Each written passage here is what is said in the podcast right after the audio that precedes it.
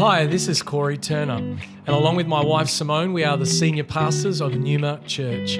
I wanted to thank you for listening to our podcast today. You're about to hear a message from one of our team that we pray builds your faith and empowers you to follow Jesus more closely. Enjoy the message. We are continuing today in a series called Heal Our Land. This is uh, Revival Month, of course. Revival Conference is coming up, and Revival Month is a regular part of the rhythm of our church because we're wanting to be a church that carries a spirit of revival. We're wanting to be a community of people that uh, long for revival, that expect revival, that pray for revival, that when revival comes can steward revival. Uh, we're going to uh, start with the theme verse uh, of this series. It's Second Chronicles 7. This is, of course, the passage that um, is God's response to King Solomon uh, after he prayed this prayer of dedication of the temple. And the weight of God's glory came, his presence came. Uh, the, the people that were there at the temple, they fall on their faces on the pavement. They can't even stand on their feet. And they just keep saying over and over, He is good.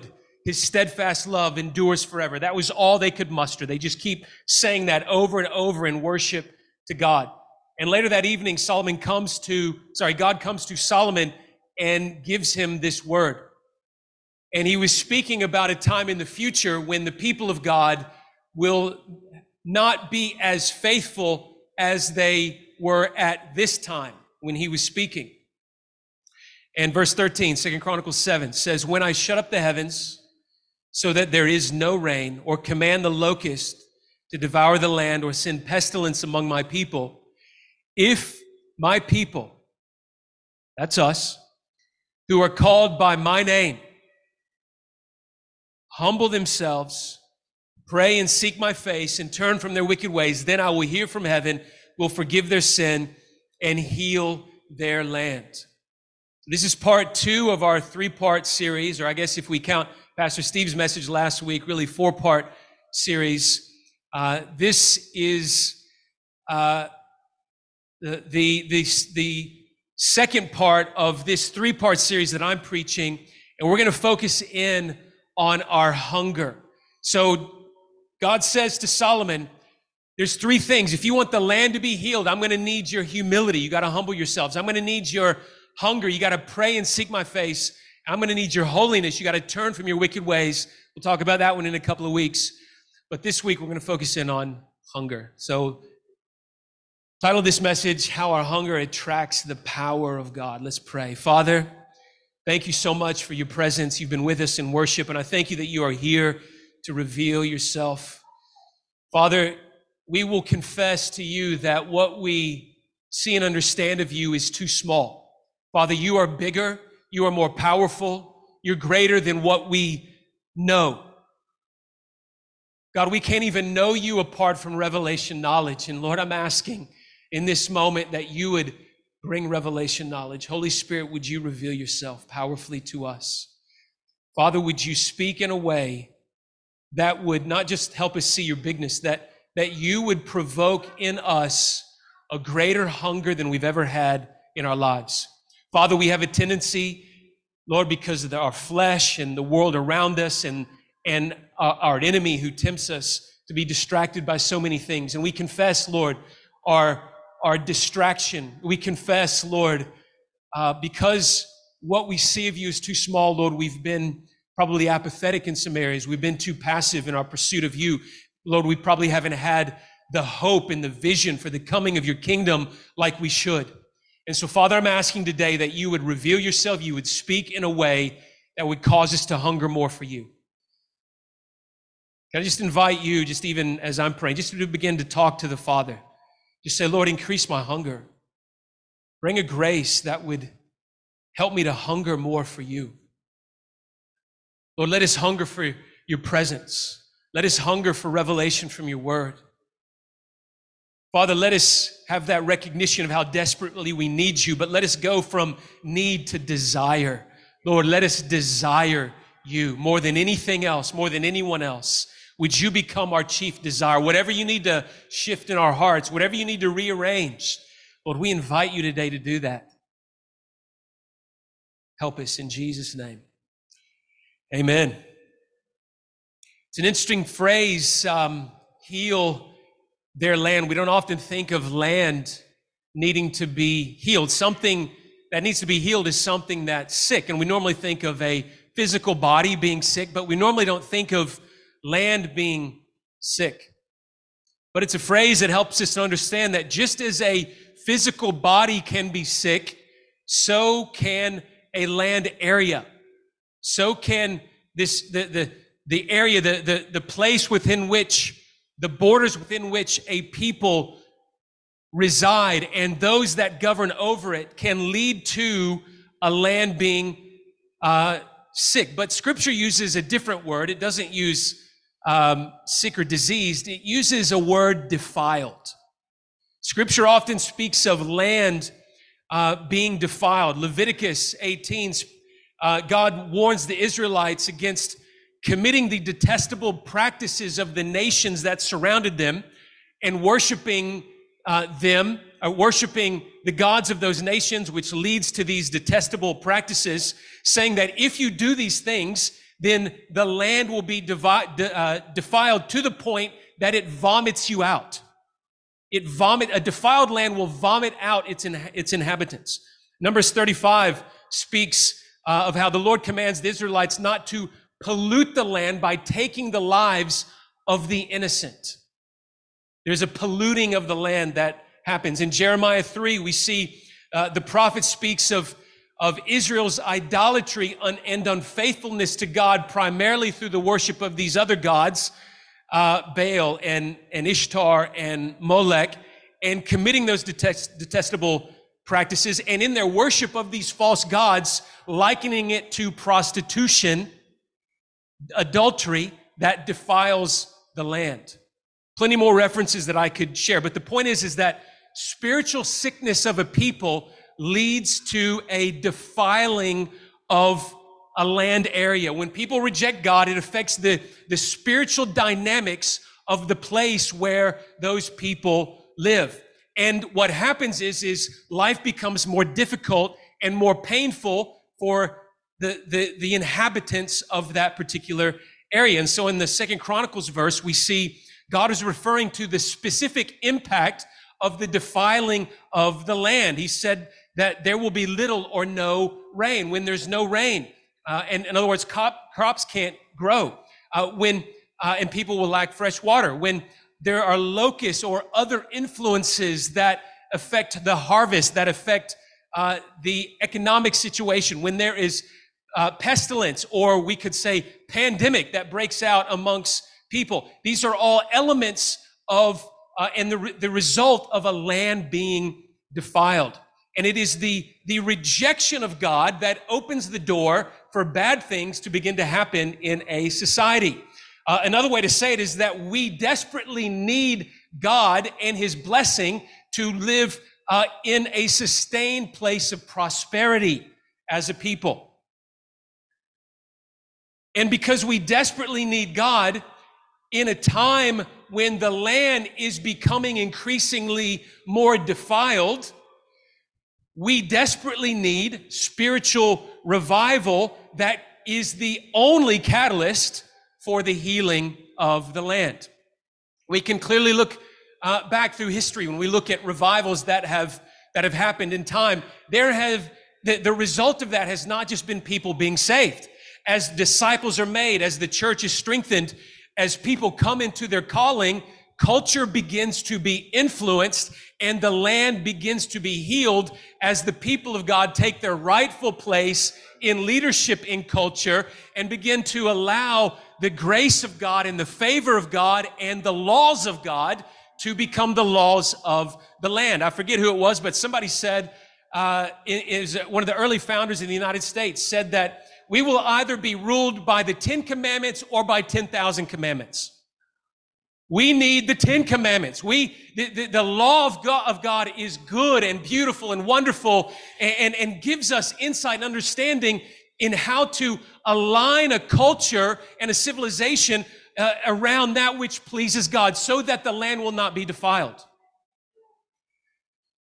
It may seem like a very dark moment in our history, but we cannot give up hope for our nation and for the world. History shows us that we will win, and we have won at times in the past. We know from scripture that we will win in the end. But when we see times when the Holy Spirit is poured out, revival comes, culture begins to be transformed. But what's, but, but we can actually look around at the darkness and the chaos and have reason for encouragement because it's always been in dark times and amidst dark circumstances that revival has come. All right, we look back, you think about Pentecost came amidst great darkness. The, the nation of Israel was uh, under the oppressive rule of the Roman Empire. Things were not so good at that time. Martin Luther helped to bring revival in the 1500s amidst great darkness in the church. You've got priests that were selling indulgences so you can go live however you want to live and not, uh, and, and still be forgiven by God. God, forgive me for the sin I'm about to commit. The Moravian church in the 1700s experienced a powerful revival, but it was only after fleeing extreme persecution from the Catholic Church in their homeland. Not many years later, because of the foundation that was laid by the Moravian church, you've got God pouring out his spirit upon Jonathan Edwards and, and, and, the churches and, and his ministry and John Wesley and George Whitefield in the UK and then also in the States. But that came amidst a time when at best most people were deists. They believed that there was a God, but he was far, far away. He doesn't care about us. He doesn't want anything to do with us. We can just live however we want to live and it doesn't really matter. And so the result of that was extreme sexual immorality and gambling and drunkenness, not unlike life in Australia today. Revivals in Korea in the early 1900s came at a time when the Japanese had taken over Korea and were being oppressed. Uh, the Korean people were being very oppressed at that time. Uh, in 1953, when communism took hold in China, all the Christian missionaries were deported. Everybody thought China is done. There'll be no faith left in China. And when the doors opened back up, uh, missionaries went in and found massive movement of underground church and revival happening amidst the darkness and the chaos. So we can be encouraged. It doesn't matter how, how dark things get. We tend in our flesh and in our unbelief and, and in hopelessness to look at the culture and say, oh, well, it's all going to hell anyway. Why polish brass on a sinking ship? Why, why try to make anything better? Uh, we, we look at the circumstances, but when we look through history, it was dark times that preceded revival.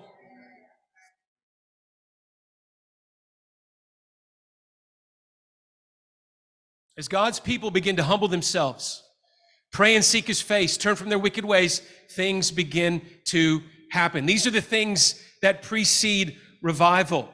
And it's the hunger of God's people in a desire for God and a desire for the outpouring of his spirit that moves God to act. God says in this passage we just read, what we're focusing on today, pray and seek my face. Pray and seek my face. He really says one thing, pray and seek my face, but he's actually saying two things. He could have just said pray. He could have just said pray. He could have just said seek my face. But he said pray and seek my face. The, the call to seek his face is a call to intimacy. And so we could say this that spiritually hungry people desire relationship with Jesus, not just gifts from Jesus. What does it look like to be a people that attract revival and attract the power of God? It's a people who desire Jesus, not just what we can get from him. And so, like David in Psalm 28, we've got to re- respond to this call to intimacy. This was his prayer. You said, Father, seek my face. My heart says to you, Your face, O Lord, I shall seek. He doesn't say, Seek my rewards. He doesn't say, Seek my benefits. Of course, we're grateful for his benefits. We remember them. They're wonderful. We'll give him thanks for them. But our primary pursuit is not the benefits and good things that he brings us. It's him. Our heart says, your face, O Lord, I will seek. And so the, the, the very language that God uses here communicates that he desires intimacy and close relationship with us. The gaze of intimacy is always a gaze into the eyes. If I go out on a date night with my wife, if I'm distracted, if I'm people watching, if I'm checking my phone, if I'm looking around, what is that going to communicate? It's not going to communicate a whole lot of intimacy. But what communicates intimacy when I'm engaged, if I'm looking at her in the eyes, I'm listening, I'm responding, and, and there's a recognition that I'm, I'm not daydreaming, but I'm, I'm here, we're engaged, I'm a part of this conversation. I'm even willing to share the deep things of my soul, and she's sharing the deep things of her soul. I'm being vulnerable. I'm being transparent, honest. I'm letting her in. These are all the, the things that happen as we, we, we, you know, the scripture speaks of uh, the, the eyes. It's like the, the, the windows of the soul. It's like we can see into uh, the, the, the, person through the eyes. It's like when, when you look somebody, you notice when somebody's got something to hide, it's like, you know, they, they always look away. You know, there's, there's something about being able to, you know, of having a clear conscience. We're able to look someone in the eyes. There's something about confidence and a desire for intimacy where we, we look another into the eyes. And so intimacy assumes a full attention and deep affection. Some of us may struggle to relate to God in this way. It can be difficult regard, you know, depending on what our experience has been like with other people and circumstances that, that are meant to reflect for us what God the Father is like. But this is something that on the journey of walking with Him and, and seeking His face, He begins to heal these things. He, he shifts things inside of us and, and makes us capable of relating to God in deep intimacy. But He wants for us to make him the reward. Humility is good. A recognition of our need for God is good. But what's even better than recognizing that we need God is actually desiring Him. That's a different relationship. We can, we can have a sense of our need for God and still uh, come to Him in a way that doesn't quite get us to the point of intimacy. In, in the Lord's Prayer, Jesus refers to uh, God as Father first before he says, you know, to pray the prayer of, uh, of, of daily bread and meeting the practical needs. Because the starting point of relationship is intimacy. It's good to ask him for things. It's good to come to him as the one that we need but he reveals himself to us not as a genie, not as Santa, not as uh, the big guy in the sky, not as the universe, but as a father, one who can be intimately, personally known, whose voice we can hear, who listens for our voice. A.W. W. Tozer said this The man who has God for his treasure has all things in one. I love that. But the truth is, we'd all agree there's lots of distractions in our lives, and there's a lot that wars against our devotion to Jesus.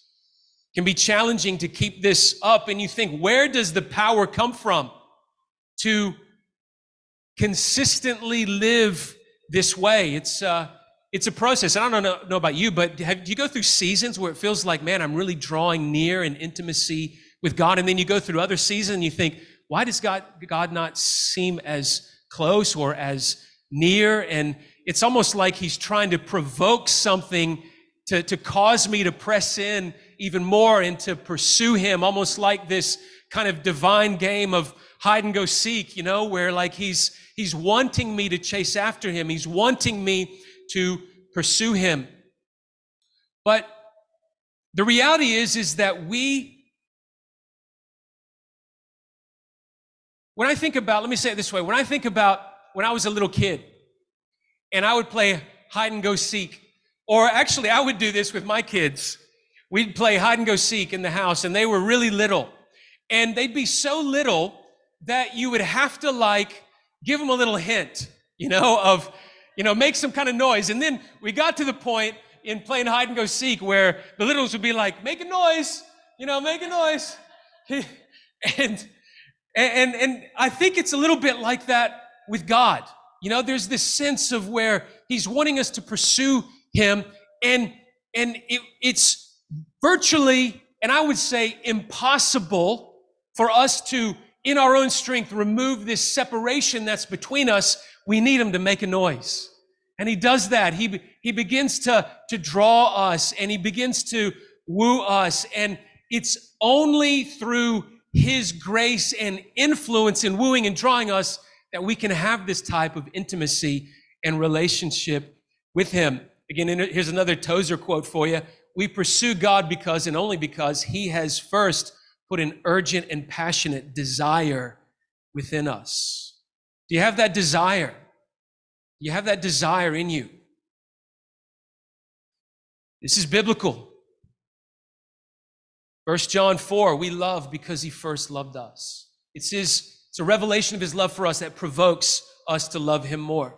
About this? John 6, Jesus said, No one can come to me unless the Father draws him. The very desire and ability to seek God is something that's granted to us by God Himself. One more quote for you, Andrew Murray. Abiding in Christ is not a work that we have to do as the condition for enjoying his salvation, but a consenting to let him do all for us and in us and through us. It is a work he does for us, the fruit and the power of his redeeming love. And so there's a sense that really in our desire for him and our pursuit of him, one of the greatest and most wonderful prayers that we can pray is, Father, will you help me to desire you more? Will you make a noise? Will you show me where you're at and reveal yourself that little bit more that would draw me and woo me more into closeness with you?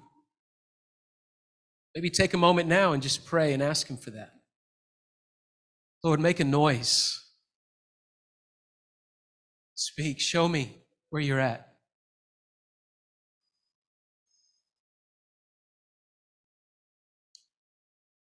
Spiritually hungry people, not only devoted to Jesus, but fully devoted to the coming of God's kingdom.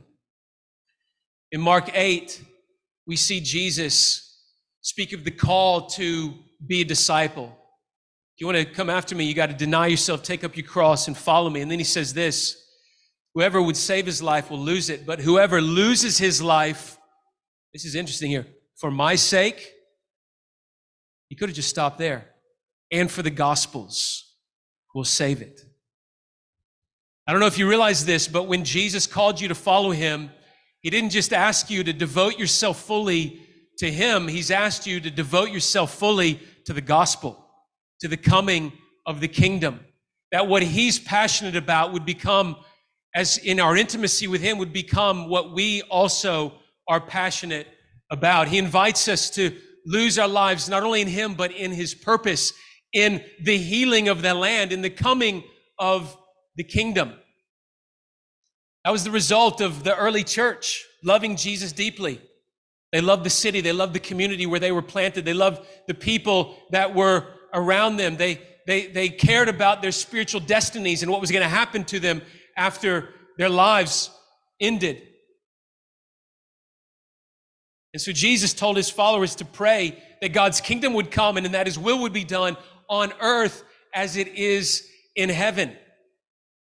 That was what the prayer was supposed to be. In other words, I want you to desire what I desire. We're not going to pray for something that we don't desire. And so, what Jesus tells us to pray for is a good indication of what we should desire that your kingdom would come and that your will would be done on earth as it is in heaven. The New Testament language for the healing of the land is the coming of the kingdom of God. Those two things are one of the same. In, in other words, unfortunately, uh, many Christians have given up on the idea of the coming of the kingdom. It's all about just whisk me away and take me out of here. I don't want you to heal the land, God. I just want you to take me out of the defiled land. But that's not that that's not what Jesus said to pray. Pray that the kingdom of God would come, that God's will be done on earth as it is in heaven, that the defiled land would be healed. Why would he say that he would come and heal our land and give us the way that the land would be healed if there wasn't a path for the land to be healed? So the gospel has to come to not just affect our emotions, but it has to come and affect our desires and our ambitions and our purpose, why we exist. There's probably nothing that impacts our desire to engage in corporate prayer more than uh, this kind of commitment to the gospel and desire for the growth of God's kingdom. It's no wonder that um, we're not really feeling too compelled to come along to a corporate prayer gathering. Because, and I'm not judging anyone, but let's just be honest, there's a lack of desire in our hearts for the coming of the kingdom of God. Either that or we don't believe it's possible. Maybe we've bought into the lie that there's really nothing that can be done for our world anyway. But when we have this conviction of what God can and will do on the other side of our faithful prayer, then we're going to show up to pray. It's our devotion and love for Jesus that, that brings us together, uh, brings us into our secret place to pursue Him. But it's our desire to see the kingdom of God come and His will to be done on earth as it is in heaven that brings us into the corporate prayer gathering, to cry out to Him, to pray and corporately seek His face that He would heal our land. And so this brings us to our third point spiritually hungry people pray fervently for revival. It's the earnest or fervent prayer of a righteous person that has great power, power and produces wonderful results. And so our spiritual hunger is going to be reflected in our yearning uh, and prayer to see the land healed. And it's this type of prayer that has great power. It's not passive prayer. It's not apathetic prayer. It's the fervent prayer that moves God. It's the prayer that's rooted uh, and grounded in strong desire to see God move. And so, if we're not praying as we should, it's only because we don't desire as we should. Prayer fuels power, but desire fuels p- prayer. We have that saying around here. That's one of our kingdom culture values. Prayer fuels power. It's true. Power flows out of prayer, but prayer flows out of desire. Lord, increase our desire.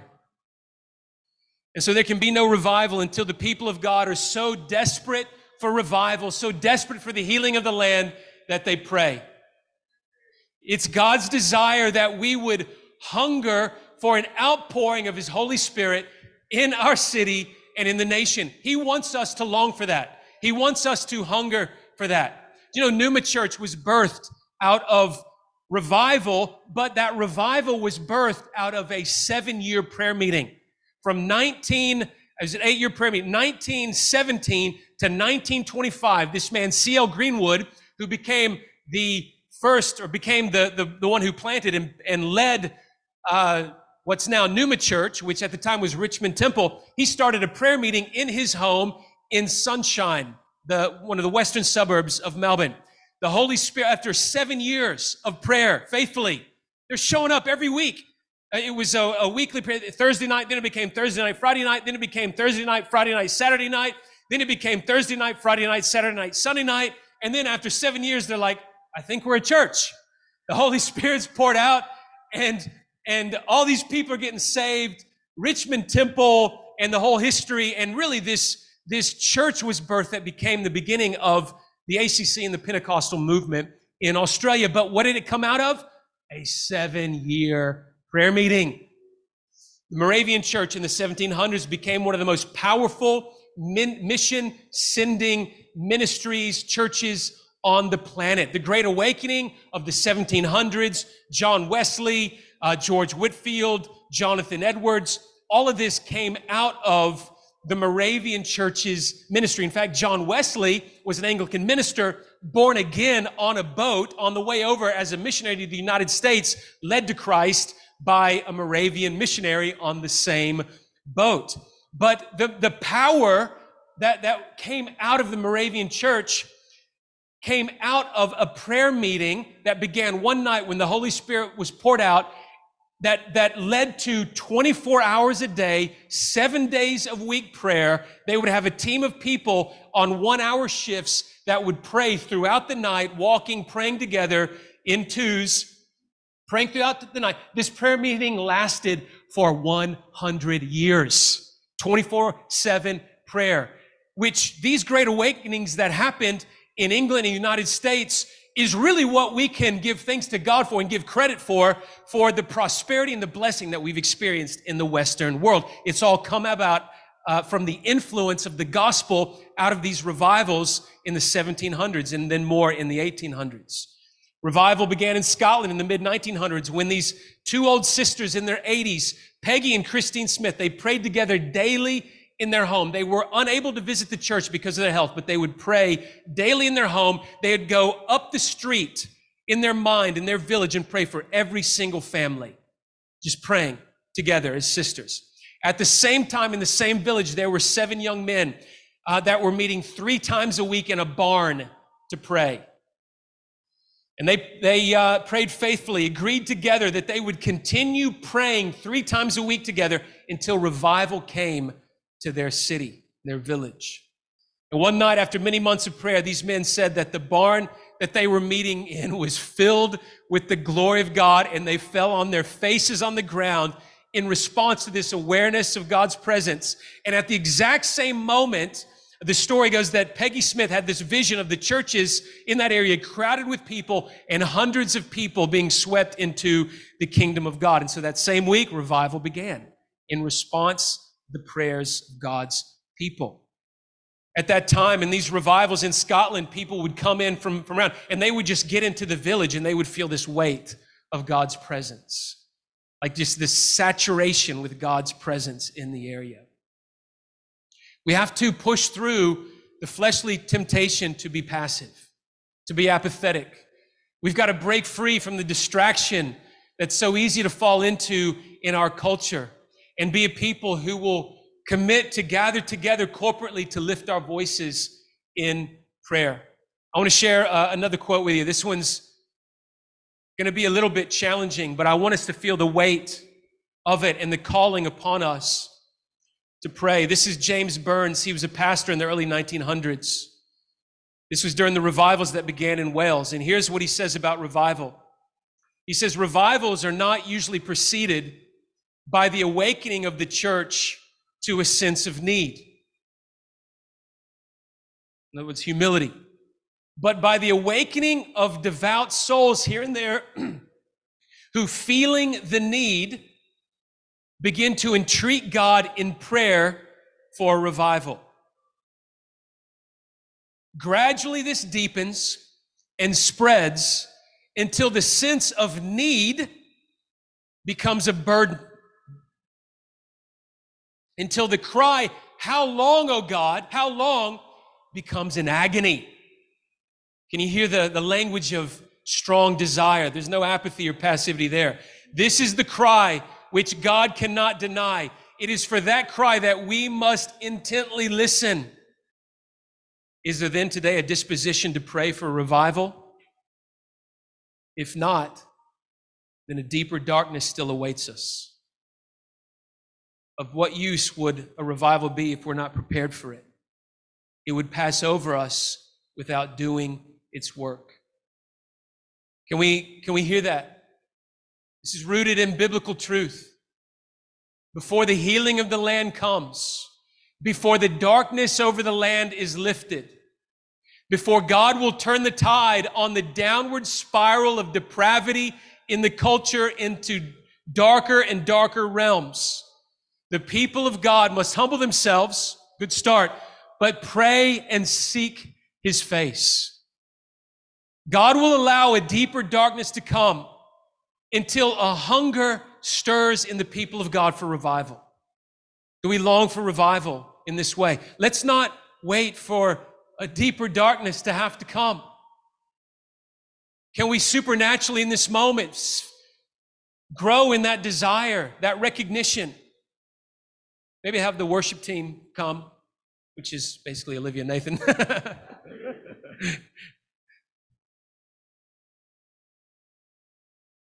the healing of the land is completely dependent upon our spiritual hunger. If we are hungry, then we will pray fervently. If we pray fervently, then revival will come given enough time. Given that groundswell and critical mass of the people of God praying and seeking his face. And so what I feel the Lord wants to do in this moment is we just have a have a time to respond to this word and and turn our hearts towards him and worship. Can we invite him to increase a desire for him in our hearts? Lord, would you make a noise?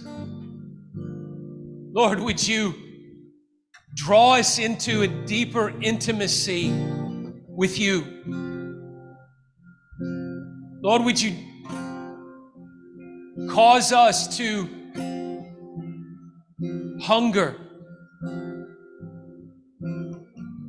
for revival?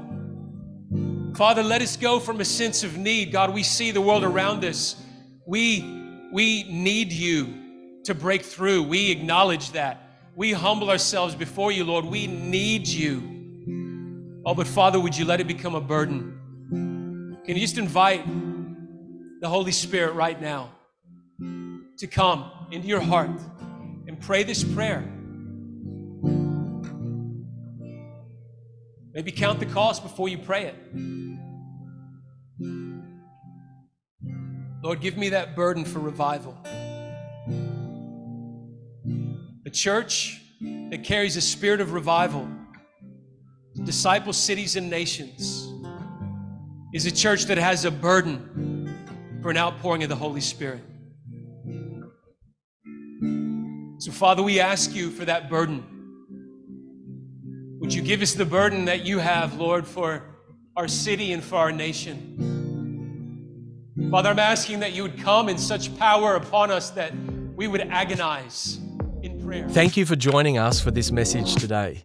We don't assume that every person listening has a personal relationship with Jesus Christ.